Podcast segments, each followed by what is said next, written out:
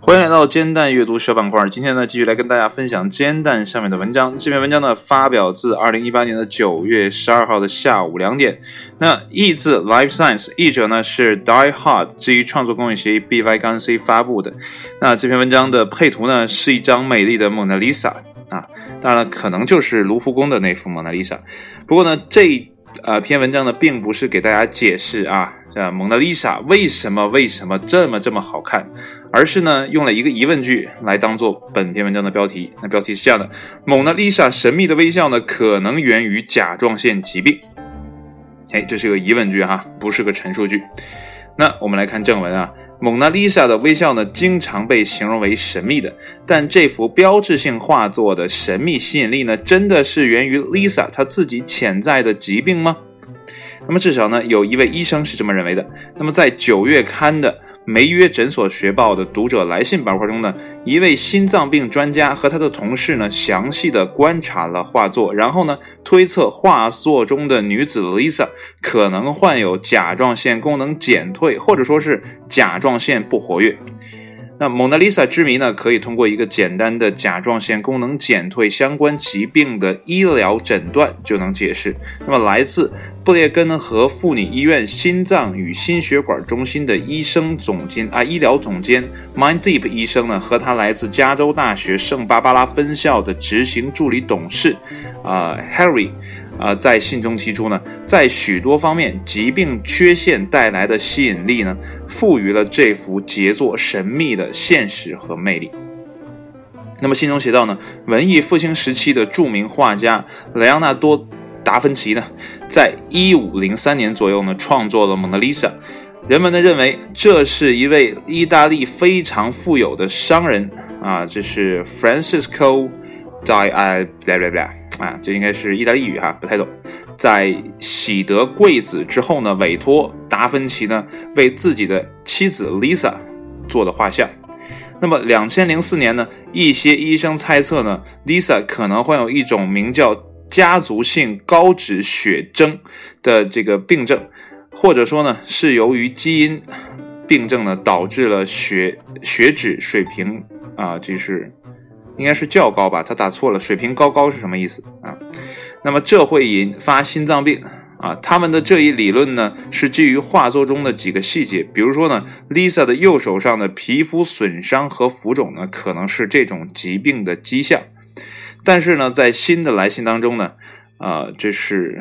这应该是刚才的那个 Mandeep 和那个 Harry 啊、呃，指出呢 ，Lisa 被认为呢活到了六十三岁。假如她真的患有家族性高脂血症，她是不可能活到这么高的一个年龄的，因为呢，在当时的治疗这种疾病的啊、呃、医疗条件呢是十分匮乏的。那么相反的，作者认为画中的细节指向了甲状腺功能减退，这是一种甲状腺无法分泌身体所需足够的这个甲状腺激素的病症。那么根据梅约诊所所述呢，甲状腺激素会影响身体的新陈代谢。一个不活跃的甲状腺呢，会导致啊、呃、数个症状，包括疲惫、体重增加、皮肤干燥、肌肉无力、关节疼痛或肿胀，那么头发稀疏和高血脂症。那么这种病症呢，还会导致皮肤发黄以及呢甲状腺肿大。那刚才说的这一段啊，不知道。各位啊，小耳朵啊，或者听众们，你们有没有这样的一种反馈哈？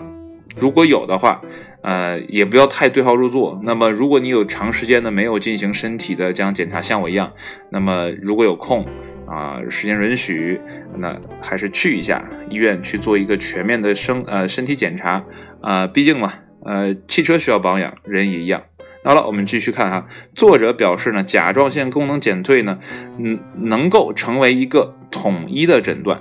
可以解释画作中的许多特征，包括呢，画中女子的皮肤明显发黄，那么头发稀疏，没有眉毛，并且呢，发际线后移，颈部呢可能有肿啊、呃、肿大，暗示着甲状腺肿大。那么还有之前提示到的。啊，提到的暗示患有啊高血脂症的症状。那么，就是 Mandeep 和这个 Harry 还指出呢 ，Lisa 在被画像呃之前的几个月呢刚生完孩子，那么怀孕呢有时候也会导致假减啊。那么假如呢 Lisa 真的在啊这个经受假减的影响，那么它著名的表情呢可能代表着一些症状啊，一些病症的症状，比如说呢肌肉无力和动作幅度减少，那导致的不啊完全的绽放的微笑。那么作者写道，不过呢需要重点指出的是呢，我们无法得知 Lisa 真的患有假减，那么画作中的特征呢可能还有其他的解释。那么作者写道呢，比如说她的脱发可能是有意为之，那么她的发黄的皮肤呢可能是因为画作本身呢因年月变色的结果，而著名的蒙娜丽莎的微笑呢可能是因为达芬奇一种名为啊、呃、这个晕涂法啊，这个绘画技巧的实验。那么这种技巧呢，能让色彩和颜色渐呃渐渐融入彼此，而不需要呃用到分立的线啊，就是 Mandeep 和 Harry 就表示的。那么当然了，我们也得也要承认啊，我们这个统一的理论呢，可能和其他的各种解释一样，看似合理，但其实呢，每一种都存在着个人的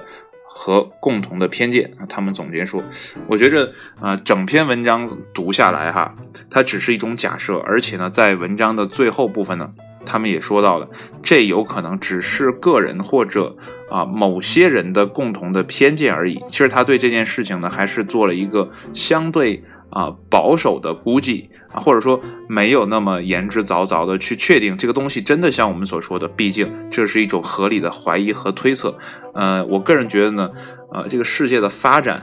啊、呃，就很多时候啊，都不是言之凿凿的，都是那种小心推演，然后呃，这个不断的求证，一点点一点点，哎，才有了现在我们的生活。那如果谁敢言之凿凿的说，我保证你们未来如果这么做，你们未来一定怎么样，那或者说你给我这个证据，我一定能推断出